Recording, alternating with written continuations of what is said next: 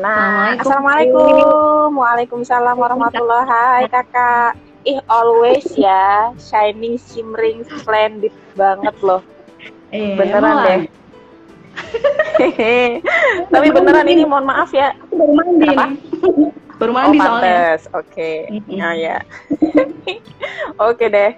Kita mulai kali ya, mulai dari mana dulu kita buka dulu kali ya. Tadi kan udah mulai dari bahwa ini adalah segmen baru, segmen yang berwar- bernama biru meskipun nggak berwarna biru gitu ya. Kita pakai kuning dan abu-abu sore ya. hari ini.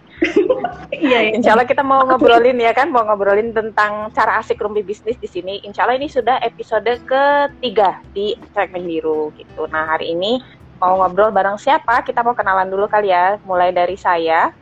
Saya juga belum kenalan sih meskipun makminnya gitu kan. kenalan dulu dari saya Widianwa Sarjana dari saat ini lagi aktif di kelas Bunda Salihah, ibu profesional Tangerang Selatan gitu. Terus sore hari ini saya mengajak seorang teman yang insya Allah juga narasumber kece gitu ya. Boleh bercerita silahkan kakak. Kita di sini manggilnya Mak Sai, eh, Mak dan Mak Sai gitu. Oh gitu ya. Mak saya. Heeh, jadi Iya. eh, Mak Sai. Jadi saya nanti manggilnya gimana Mak gitu ya. Kalau biasanya dia kan kakak nih, jadi Mak gimana Mak gitu. Boleh, boleh, boleh. Eh tapi Emang udah sebelumnya, se- se- sebelumnya, iya sih Mak Mak betul. Ini Heeh. kita sapa-sapa dulu kali ya. Terima kasih yang sudah hadir. Ada Mbak Maya Sobari, ada Mbak Iva, ada Teh Dian, ada Mbak Enggal Rizky. Terima kasih sudah join bergabung sore hari ini ya. Ya, mangga Mak, kenalan dulu Mak. Kenalan ya. Eh, dari mana nih? Nama. Dari mana? Dari nama ya. Nama. Eh, salam kenal semuanya. Terima kasih yang sudah bergabung sore hari ini. Eh, perkenalkan nama saya. Siapa ya Mbak? Mbak meng- eh, Mak Ayo lo. saya siapa ya? saya itu aliasnya banyak Mak soalnya. Oh, oh bener, iya. beneran itu asli. Iya bener. Namanya Dita. Mm-mm. Eh, Tapi apa saya Daniar ya, Mak? Dan sih. Mak Wit kenal Dan. saya Daniar ya. Heeh, Daniar. Mudita memang lengkapnya Daniar Mudita. Bisa bi- dipanggil Daniar, Niar, Dita terserah. Bebas, Mak. Mm-mm. Oh gitu. Mak Oh, juga siap. boleh. Jadi, oh ya, ya siap mak. Jadi mak hari ini mau ngobrol soal satu piring jadi catering, gitu ya kan yang kita kita saya sih saya lebih tahu gitu bahwa selama ini mak dan itu mengelola catering yang mana itu dari hasil kebun gitu ya. Tapi sebelum sampai sana saya mau ngobrol dulu nih uh, Hmm. tentang kenapa gitu, kenapa kok tiba-tiba memutuskan gitu, memutuskan untuk memulai catering gitu ya. Karena kan uh, meskipun ada ada ceritanya ini ya uh, kalau lihat di gelar-gelar di belakang namanya itu ada SGZ gitu MGZ ya benar nggak sih SGZ MP nah itu Heeh, betul. nah SGZ berarti memang sebenarnya nyambung ya? Tapi kok tiba-tiba jadi Eh, iya, alhamdulillah. ber Alhamdulillah masih nyambung. ya kan nyambung. kan? Alhamdulillah. Sok gimana ceritanya mak? Iya, sebenarnya nggak ujuk-ujuk juga ya, nggak tiba-tiba juga nih oh cateringnya nggak ujuk-ujuk toh? Oh, iyalah, semuanya kan butuh proses, wes. oh iya benar. Terus juga saya mengolah hasil kebun pun itu nggak dari awal kok Mbak. Itu kita mulai intens itu sejak tahun 2019 akhir, lebih tepatnya. Kita mulai membangun sebuah kebun pangan yang ada di pekarangan rumah dan mencoba memaksimalkan olahannya gitu untuk catering kami. Kalau awalnya, awal eh, kita sudah berdiri itu hampir tujuh tahun ya, sejak 2015. Cateringnya? Iya, cateringnya itu. Inisiasinya Oh, di situ 2015. Terus dulu tuh ya gimana ya? Ya berawal dari saya tuh suka ngulik pangan lokal sebenarnya kan dari dari sekolah dulu sejak jadi mahasiswa itu memang concernnya itu ke riset pangan lokal. Bahkan saya tuh eh, di tingkat magisternya itu sengaja mencari profesor atau pembimbing yang juga memiliki concern ke pangan lokal di situ. Ternyata tesisnya tentang apa mak tesis saya itu tentang kelor. Skrip- Skripsi Oh, saya itu juga tentang kelor. heeh. diapain Jadi- kelornya mak Kalau yang skripsi itu kita hanya melihat kandungan zat gizinya. Hmm. Eh, tingkat in vivo ya waktu itu Oh, diujikan ya. kepada tikus, jadi melihat eh, pengaruhnya kepada kadar transferin waktu itu yang berfungsi untuk ya yang ada hubungannya dengan uh, zat besi lah dalam darah. Kalau ngaruh, berpengaruh nggak? Iya berpengaruh, berpengaruh. Jadi kan memang kelor itu kan sumber protein, walaupun dia nabati tapi proteinnya tinggi. Kalau magisternya saya melanjutkan formulasi itu tadi ke cookies ya, kue kering untuk anak gizi buruk mbak gitu. Jadi memang Terus dicobakan ke di sampel samplingnya ke anak-anak gizi buruk berarti? Samplingnya uh, untuk tingkat selnya masih in vivo, tapi kita juga oh, okay apa mencobakan biskuit itu bukan ke anaknya belum bisa. Uh, masih ke level ibunya gitu. Oh ibunya. Untuk okay, untuk tes rasanya. Apa apakah enak terus apakah teksturnya sesuai seperti itu ya intinya saya tuh sukanya pangan lokal mbak. Tapi saya nggak nggak menyangka juga ya. Sekarang saya buka catering di rumah. Itu tiba-tiba ujuk-ujuk apa gimana? Nggak ujuk-ujuk lah itu prosesnya panjang sekali. Tetapi memang Di, saya direncanakan dulu ya, lama gitu ya? Nggak juga kalau planning tuh nggak ada nah, justru. pas pas sekolah itu dari mahasiswa satu sampai sudah tuh nggak ada planning saya buka catering.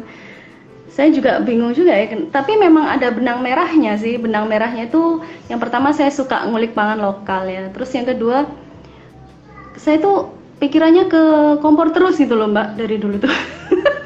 Eh terus padahal saya nggak bisa masak loh. Saya tuh anak gizi yang tidak bisa masak dulu golongan itu gitu tapi justru kok nggak bisa masak ya saya nggak bisa masak ya gimana kok nggak bisa masak akhirnya ya ya begini gitu ya awal mulanya seperti itulah Oke. Okay. Itu 2015 mulai pertama kali buka catering itu mm-hmm. mulainya dari rumah ke rumah atau dari pesanan? Mau jangankan rumah ke rumah, kita aduh konvensional sekali ya. Saya bikin terus saya bagi tuh dengan gratisan. Oke. Okay. Mulai dari gratisan itu berapa lama mulai gratisannya? uh, uh, maksudnya itu gratisan saya tuh suka bikin sesuatu ya terus saya bagi gitu terus saya tanya review rasanya gimana ini oh, cocok okay. nggak untuk kalau misalkan saya jual tuh bisa nggak kira-kira gitu jadi dari mulut ke mulut awalnya bukan dari rumah ke rumah mbak waktu itu ya waktu itu kita belum belum semudah ini ya. Ada WhatsApp, Instagram, apa, uh, HP saya itu jadul banget, fotografi makanan itu ilmunya minus. Terus bener-bener mulai dari kalau ini kan ayo nol. mulai dari nol ya. Saya ayo mulai dari minus lima kali ya. Minus iya mbak minus lima saya beneran ya. Tapi sekarang keren banget loh. Kalau kalau teman-teman pendengar um, ayo mulai dari nol gitu ya me melihat Instagramnya Toga Boga itu fotonya canggih-canggih oh, terus ya, catering uh, menu. iya. Coba menunya tuh oke-oke okay, gitu. Nah, coba kalau anda bersabar terus scrolling ke bawah ya itu lambat kelihatan tuh fotonya makin ke bawah tuh jelek banget. Kayaknya sama sih video juga gitu dulu. Terus? Iya itulah kan berproses ya senangnya saya di betul. catering ini atau mengolah usaha ini kita belajar berproses itu kita belajar sabar itu saya benar-benar belajar banyak di sini daripada di uh, mungkin kita punya anu ya lingkungan entah itu yang apa sekolah atau organisasi. Tapi di catering ini benar-benar tempat saya bisa bertumbuh gitu loh mbak bertumbuh yang lebih pesat daripada yang lain itu saya juga bertumbuh sih di komunitas-komunitas tapi kalau di catering ini kayaknya wow luar biasa. Tantangannya. Luar biasanya gimana tuh? Tantangannya gimana tuh yang dirasakan selama ini?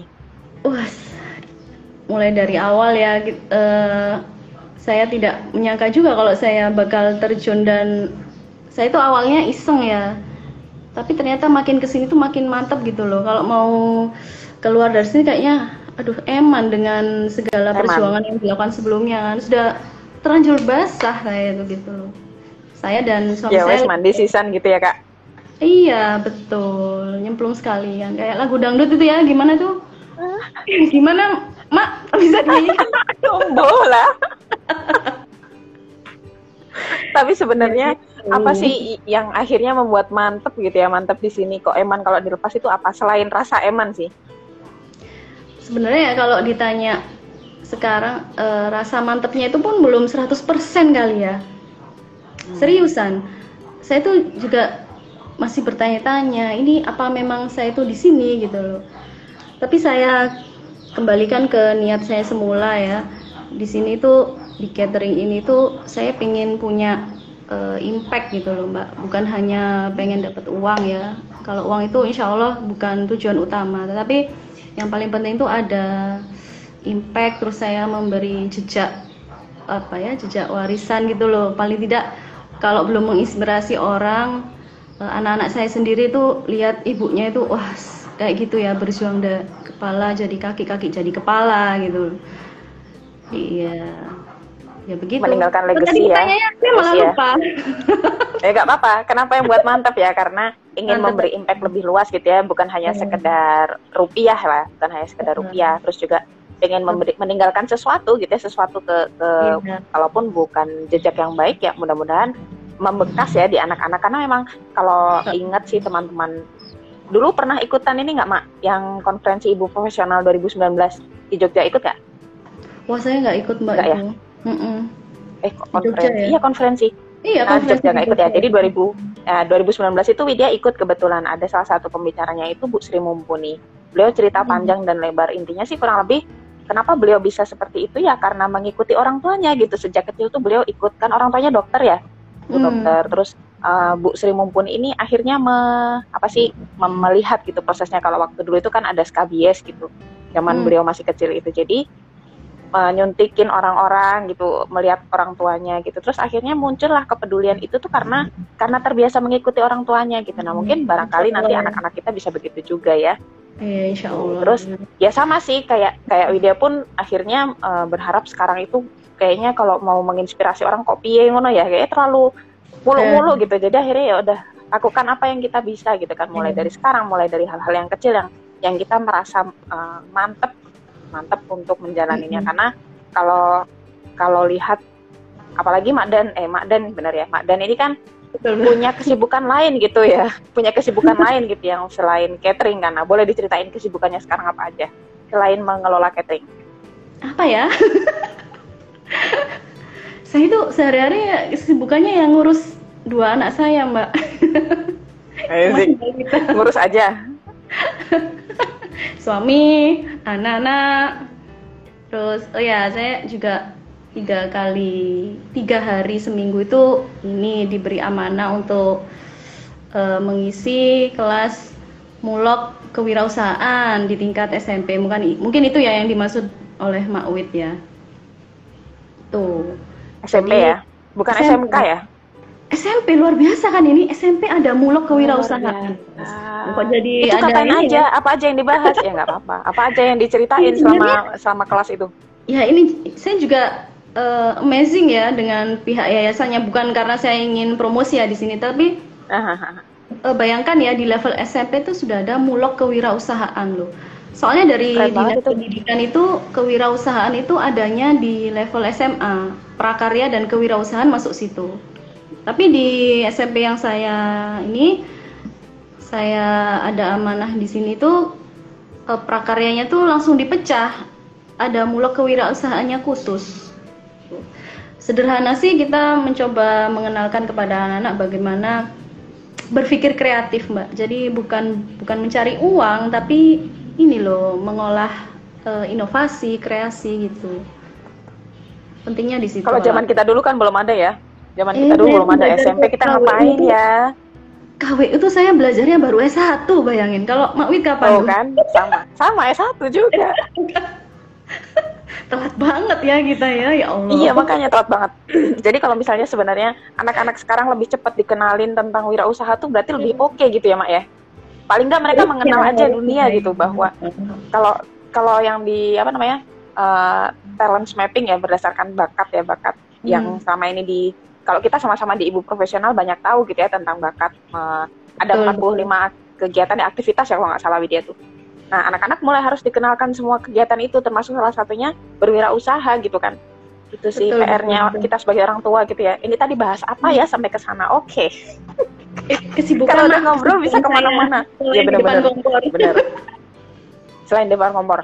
Jadi balik lagi Eh. ya. Jadi sebenarnya ketika berada di depan kompor, kemudian waktu awal-awal mulanya itu me- memberi tester gitu ya, bahasanya ngasih tester ke teman-teman, ke tetangga gitu kan.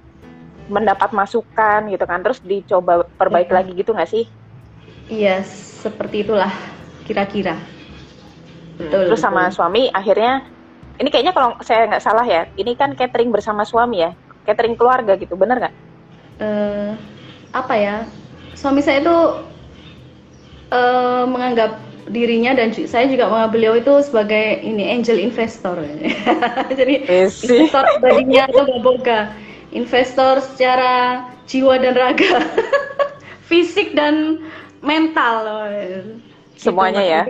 Eh, eh, kalau suami saya sih sebenarnya seorang ini ASN ya tetapi beliau Hmm. memang banyak berperan di catering itu utamanya sebagai motivator pribadi saya uas Yes. jadi sebenarnya saya eh, bukan couple planner ya. Kalau orang kan bilangnya Oh, oke. couple planner tuh istri sama suami sama-sama ini menjalankan bisnis. Ta- Tapi tidak di sini. Suami saya punya kesibukannya sendiri gitu. Tapi memang beliau tuh Kayaknya luar biasa dukungannya. Kayaknya sama sih, mirip-mirip sama Widya 11-12. Jadi Widya pun begitu. Selama ini eh, pencapaian terbesar, nanti Widya akan nanya pencapaian terbesar ya Mak Dan. Hmm. Pencapaian terbesar Widya sejauh ini adalah menurut Widya gitu ya, karena sebagai ibu rumah tangga yang memang benar-benar mengandalkan hanya dari satu pintu gitu ya, pemasukan dari satu pintu dari ASN, suami yang ASN gitu. Terus mencoba mem- waktu itu sih Widya mulai dari usaha macam-macam ya. Semuanya tapi di dunia makanan gitu mulai Hmm. dari bikin sirup jahe gitu, terus habis itu bikin apa namanya permen jahe gitu, terus bikin sambel gitu, terus mulai catering. Nah itu semuanya memang bener sih dukungan suami juga sih yang paling Iya. besar gitu selama ini. Ayo kamu pasti bisa gitu. Bahkan waktu Betul. itu ketika Widya nggak punya modal sama sekali gitu ya, perlu beli alat untuk hmm, apa namanya me- me- menghaluskan jahe gitu kan. Itu Hmm. tahu nggak? Widya tuh sampai jual cincin nikah. Eh, Terus eh, kata dia udah nggak apa-apa jual aja. saya juga Apa tuh? sama. Beneran loh, beneran. Beneran. Beneran. Cuma yang saya jual waktu itu cincin hadiah. Eh, saya nikah itu kan kalau di angkatan saya itu selalu ada hadiah cincin gitu loh dari teman-teman Oh, itu. oke. yang saya jual. Luar biasa ya kita ternyata Ya Widya sama. luar biasa. Iya loh, bener loh Widya sampai sampai jual cincin nikah. Iya betul. Padahal eh, cincin saya tuh nggak nggak yang eh, apa ya yang harganya Besar banget juga enggak gitu kan? Iya, sama. Itu kita pengennya tuh nggak hutang lah itu menjalankan usaha. Iya betul betul. Jangan hutang dulu. Jadi ya itu ya. Oh, ya Allah, sedih loh. Sama bener Widya juga. Terus akhirnya jual-jual jual cincin itu kemudian itu kita jadikan sebagai modal gitu ya modal awal karena memang benar-benar kita dari mulai dari ya kalau nol tuh Iya. udah nggak nol lagi minus gitu. Minus ya gitu ya. Karena emang nggak punya minus ya. apa-apa. Iya bener. Bener mulai dari minus gitu. Terus mencobakan ke teman-teman gitu kan. Terus pencapaian terbesar Widya itu akhirnya sampai bisa melakukan catering gitu ke teman-teman kantornya. Kak Anda Hmm. gitu sampai terus bisa me- mendapatkan ya ada pelanggan tetap gitu ya. Dia akhirnya ketika kemarin uh, dia isoman gitu kan. Teman-teman isoman yang mbak tolong dikirimkan ke sini kirimkan gitu kan. Hmm. ya mulai dari itu aja gitu. Ternyata oh itu aku kok bahagia ya menjalaninya ya gitu. Terus Betul. saya kayak terakhir juga sambel gitu kan. Widya sempat berhenti tuh mak. Eh, apa usaha sambelnya gitu. Terus ditanyain tuh berapa hari yang lalu mak ayo bikin sambel lagi udah banyak yang kangen. Ah, aku terharu. Karena emang nggak ada tenaganya ya semua dikerjain sendiri kan. Lelah Hayati mak curhat. Iya, sama. Kak. Saya itu tidurnya pakai Sama balon. berarti. aku Ya, foto ini Iya namanya dia pakai counterpan emak- gitu loh. Heeh, bener bener bener terus ya akhirnya dia sekarang pengen tanya pencapaian terbesarnya mak dan sejauh ini apa tuh Eh, kayaknya pernah sampai ke presiden deh apa ya itu ya Oh bukan, itu suami saya. Beliau memang oh beda cerita ya, lomba tingkat daerah gitu, inovasinya alhamdulillah bisa tembus sampai ke istana negara. Eh, Kalau saya pencapaian, penca eh, apakah yang dinamakan dengan pencapaian itu? Tolong dijawab, dijelaskan dulu. saya juga bingung dijawabnya. mem- kan kalau kalau ada yang apa namanya sampai earn gitu ya sampai kalau di empat itu kan easy Oh, ya kan iya, excellent easy. earn gitu kan nah yang yang merasa mak dan itu wah ini nih kayaknya pencapaian tertinggiku nih sejauh ini gitu. Apa tuh? Iya, iya ya. Kalau dilihat dari 4E itu tadi kan easy ya, easy, enjoy, Easy. expert, Enjoy. earn ya. earn. Expert. Excellent. Ya, alhamdulillah. Earn. Eh, alhamdulillah saya dan catering saya itu sudah men, ya mencapai ke 4E itu tadi. Dan pertanyaannya jadi earn-nya ya gitu ya. Gitu kah? Hmm. Bisa, bisa earn-nya, bisa Iya. earn itu kadang-kadang nggak selalu nggak selalu berupa uang sih, Mak. Bisa Betul, jadi betul. berupa mau kebahagiaan gitu ya. sini, bahwa pencapaian terbesar saya sejauh ini ya di titik ini adalah eh, mental saya sendiri gitu loh. Mental saya sebagai pengusaha itu jauh-jauh lebih baik daripada sebelumnya.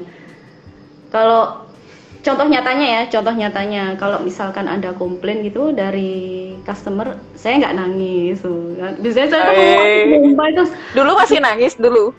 Oh iya, iya jelas lah. Kalau dapat komplain tuh saya rasanya langsung kayak jadi orang paling menderita sedunia. Sengsara. Iya. Saya tuh eh, tipikal orang yang perfeksionis kali ya. Jadi Oke. ketika dapat apa ya?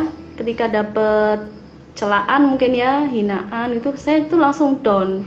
Modelnya sebenarnya saya jujur aja di sini. Saya gitu modelnya. saya tuh kayak langsung stres berat gitu nggak bisa bangun dari tempat tidur pernah itu ya catering Ya, saya terus kepikiran berhari-hari gitu nggak? Oh jelas sampai sariawan muncul semua panas dingin seperti itu Terus sekarang ya sekarang ya senyumin Lebih aja. slow ya, lebih slow, Pencapaian lebih terbesar. santai. iya saya jadi wah kayaknya ini pencapaian terbesar saya apa ketika seperti kata ibu Pen, eh, Septi Penny ya cintai masalahmu ya kan Eh, Bener betul banget. Bener, bener, bener. saya itu orangnya dulu cenderung menghindari masalah dengan cara pre- prepare yang se was pokoknya saya harus gini gini gini. Jadi saya nggak kenal itu yang namanya masalah. Soalnya saya udah nyiapin. Ternyata kan nggak seperti itu. Ternyata di dunia usaha itu apa ya ya gitulah ya mak ya. Banyak hal-hal tak terduga ya, Mak ya. saya tuh belajar mencintai masalah justru di sini. Mencintai masalah merengkuhnya menerima Yes. dengan senyum. Ah, luar biasa kan gitu ya. Itu pencapaian terbesar saya Mbak. Kalau masalah materi sih yes, yes. Kalau Sambil jalan lah ya. punya sekian pasti ada yang lebih tinggi dari saya kan. Gitu. Betul, betul, betul. Gitu, eh. Jadi Ya, kayak Widya tuh akhirnya sampai punya pelanggan tetap itu rasanya udah sebuah pencapaian yang wah gitu Hmm. sampai ada yang nanyain tuh wah ternyata ada yang kangen ya Widya pikir tuh ya udah gitu ternyata sampai ada yang nanyain tuh kan luar Hmm. biasa sih buat Widya yang tadinya nggak pernah punya cita-cita ini gitu nggak pernah Hmm. punya bayangan akan terjun di di dunia masak memasak itu nggak pernah ada bayangan sebelumnya benar sih iya. Jadi nggak selalu berupa uang karena kalau uang tuh ya bilang Iya. materi berapa juta misalnya ada yang punya miliar mungkin gitu kan jadi nggak bukan itu sih buat kita ya. Terus nih pertanyaan media selanjutnya, ada tips dan trik gak sih yang yang buat teman-teman yang mau memulai usaha? Mungkin bisa dibagikan. Berdasarkan pengalaman aja sih. Usaha apa nih? Makanan ya? Apa aja? Makanan boleh, karena kita kan Oh. lebih fokus di makanan ya. Eh, eh. Kalau saya sih saya kayak Gojek ya, mulai aja dulu. Gojek apa ya itu ya? Oke. Apa itu ya? Ya Eh, mulai anu, aja GoFood, dulu. GoFood. Ya GoFood. online Iya. lah ya. Iya, mulai aja dulu. Terus nggak, jangan berhenti belajar gitu loh. Contohnya kalau di dunia makanan dan minuman ini kan pelakunya luar biasa ya, karena memang Betul, industri makanan dan minuman tuh industri yang nggak akan pernah mati kan. Orang kan selalu Karena semua orang butuh makan. Nah, Betul. ini dulu sempat menjadi semacam tantangan bagi saya mbak. Aduh saya tuh, aduh gimana ya? Kalau kita ini nih buka Instagram ya, aduh ini kok bagus sekali kuenya, sedangkan saya masih, aduh kayak begini-begini aja, kayak bikin kita down gitu kan. Mak, kan suka seperti itu ya, lihat-lihat gitu. Ah, benar, Mau benar. istirahat ternyata eh, lihat-lihat Instagram terus bukannya mengistirahatkan pikiran kita malah stresan. Dia kok bisa itu? Eh, ini kok bisa? Kok aku belum bisa? Nah, itu saya belajar banget itu baru beberapa bulan terakhir ini. eh, saya lupa bahwa saya itu harus membandingkan saya dengan diri saya sendiri. Sebelumnya ya. Iya, dari diri saya sendiri yang sebelumnya. Saya saya sempat lupa loh Mbak itu. Saya terlalu fokus ke lintasannya orang lain. Jadi saya justru mandek, tidak bergerak di lintasan sendiri, tidak membuat uh, progres atau kemajuan gitu. Nah mungkin tipsnya di situ uh, fokus aja ke lintasan diri masing-masing gitu. Misalkan kalau suka ngulik pangan lokal ya fokus aja apa mengembangkan kemampuan diri gitu loh mbak maunya seperti apa terus ke depan maunya seperti apa nggak perlu dibandingkan dengan yang lain karena wah itu berbahaya berbahaya betul. Jadi intinya sih tadi kalau punya teman-teman ya sama tips tambahan dari Widya sih yang pasti konsisten ya. Karena kadang-kadang yeah. kita uh, selain udah berusaha mulai gitu kan terus berusaha terus belajar up, upgrade upgrade kemampuan iya, diri betul. gitu ya berdasarkan misalnya kita kemarin baru berada di tahap kelima nih mau naik tahap iya, keenam kayaknya kok susah banget kan. Nah itu kita terus harus harus gitu. Nah ternyata salah satunya juga yang boleh Widya tambahkan itu konsisten gitu ya. Dan jangan oh, pernah betul. membandingkan diri sama kondisi orang lain tapi bandingkan betul. diri kita yang sekarang dengan yang ada di masa lalu gitu ya. Iya betul. Betul sekali. Terus ini sebenarnya Widya penasaran sih. Kira-kira kira-kira uh, ada nggak ya yang mencela gitu? Bukan hanya mencela tapi uh, apa sih bahasanya kalau butijen sekarang itu? Julid. Ah julid. Ke Mak Dan sendiri. Tentang yang kaitannya sama usaha ini ya gitu. Pernah ada yang julid gak sih? Uh, julid ya. Uh, julid itu justru saya terima dari circle circle saya sendiri ya gitu. Misalkan okay, dari keluarga keluarga dekat ya ya ya Mak Wit kan juga seorang ini ya. Sama. Kita kan sama ya. Sama, sama. Gitu, iya seperti itulah pandangan-pandangan. Eh, gimana Mak jelasinya apakah Mak Wit bisa cerita? Aduh, sebenarnya banyak sih. Sama lah ya kondisinya. Kita kurang lebih 11 12 iya. jadi banyak justru uh, apa sih hmm, julitan ala julid. Kalau butijen butijen itu hobinya julid gitu. Memang mereka tuh hmm. akhirnya justru tapi kok datangnya dari orang-orang yang circle terdekat oh, iya. kita gitu ya, nggak apa-apa gitu. Akhirnya justru kalau boleh jujur gitu ya karena di keluarga besar kan hanya hanya saya seorang gitu yang akhirnya memilih untuk uh, di jalan ini gitu kan ya rata-rata ketika sekolah kuliah tinggi itu akhirnya milih bekerja gitu kan yang memilih untuk jadi ibu rumah tangga yeah. terus menekuni bisnis yang sepele gitu kan ya justru dari orang-orang terdekat kita. Tapi akhirnya pada ya dia terus membuktikan aja gitu. Membuktikannya tuh bukan buat dia loh tapi membuktikan ke diri sendiri aku bisa kok gitu untuk menjalan tetap berada di jalan ini gitu. On the right path gitu ya on the right track yang bahwa kalau saya meyakini ini akan terus berjalan ya jalan gitu. Nggak usah ah, ya ini benar kata Mak Deska hempaskan aja gitu udah abaikan aja gitu. Kita terus membuktikan diri aja bahwa kita bisa. Ya nggak sih Mak? Iya tapi mungkin saya ada sedikit perbedaan ya. Saya pernah di di fase uh, pembuktian diri itu pengen, oh saya itu bisa. Saya harus membuktikan diri bahwa jalan saya ini ya ini loh. Ini. Cuma di titik ini baru-baru ini sih saya sudah berhenti membuktikan diri. Beneran nih, saya saya sudah berhenti. Karena lelah ya. Iya, itu bikin ternyata bikin saya nggak sehat secara mental ya. Nggak bahagia. Oke. Okay. Betul, betul nggak bahagia. Ya sudah ya ini inilah saya gitu. Saya dan suami pun terus uh, menyarankan ya sudah berhenti membuktikan diri kepada siapa pun gitu. Gitu. Oke. Okay. Karena betul-betul yang penting kita tetap harus bahagia ya. ya kita nggak nggak sesuai apa nggak se apa sealiran. Ya udah nggak nggak mungkin nyambung gitu loh mbak. Nyambung betul ya. betul. ya, ya. tapi yang bikin sedih itu inner inner circle terdekat kita. Ya, ya. ya mungkin di sinilah kita apa ya bisa bersabar diuji ya. diuji. Betul uh, betul. Ya sih benar sih. katanya kan Allah itu menguji sesuai kekuatan kemampuan uh, bahu hambanya gitu ya. Kalau misalnya Iya. Gak mungkin loh Allah tuh ngasih ujian di luar kekuatan bahunya kamu gitu. Pasti udah diukur, udah ditakar gitu. Berarti menurut Betul. Allah dia mampu, menurut Allah kita bisa gitu. Ya udah. Gitu ya, Mak. Ini uh, beberapa menit terakhir kita ternyata udah 30 menit nih hahaha ngobrol di sini. Seru banget loh. Jadi ada nggak sih pesan-pesan atau apa ya closing statement lah yang boleh diceritakan buat teman-teman yang mau memulai usaha supaya berani memulai usahanya. Gimana, Mak? Closing statement ya. Kok sedih ya saya ada closing statement. Oh ya Allah. ya wes dang. Sakarep wis.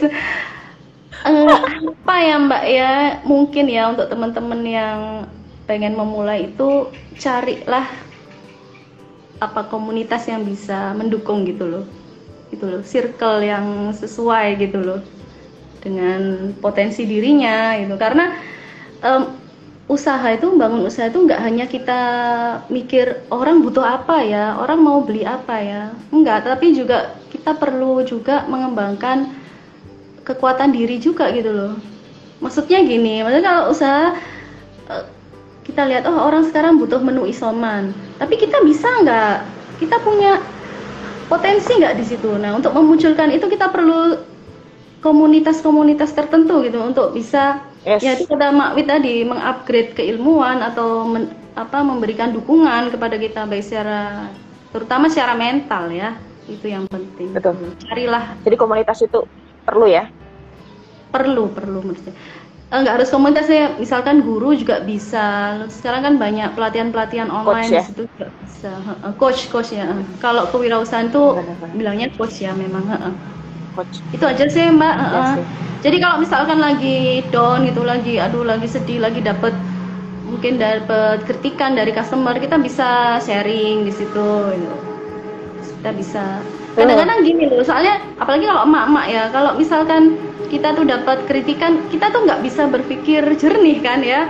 Wah iya betul. nggak masa aduh ternyata aku kok gini gitu loh. Padahal nggak nggak se nggak seperti itu juga kan harus ada orang yang bisa memandang secara memantik ya?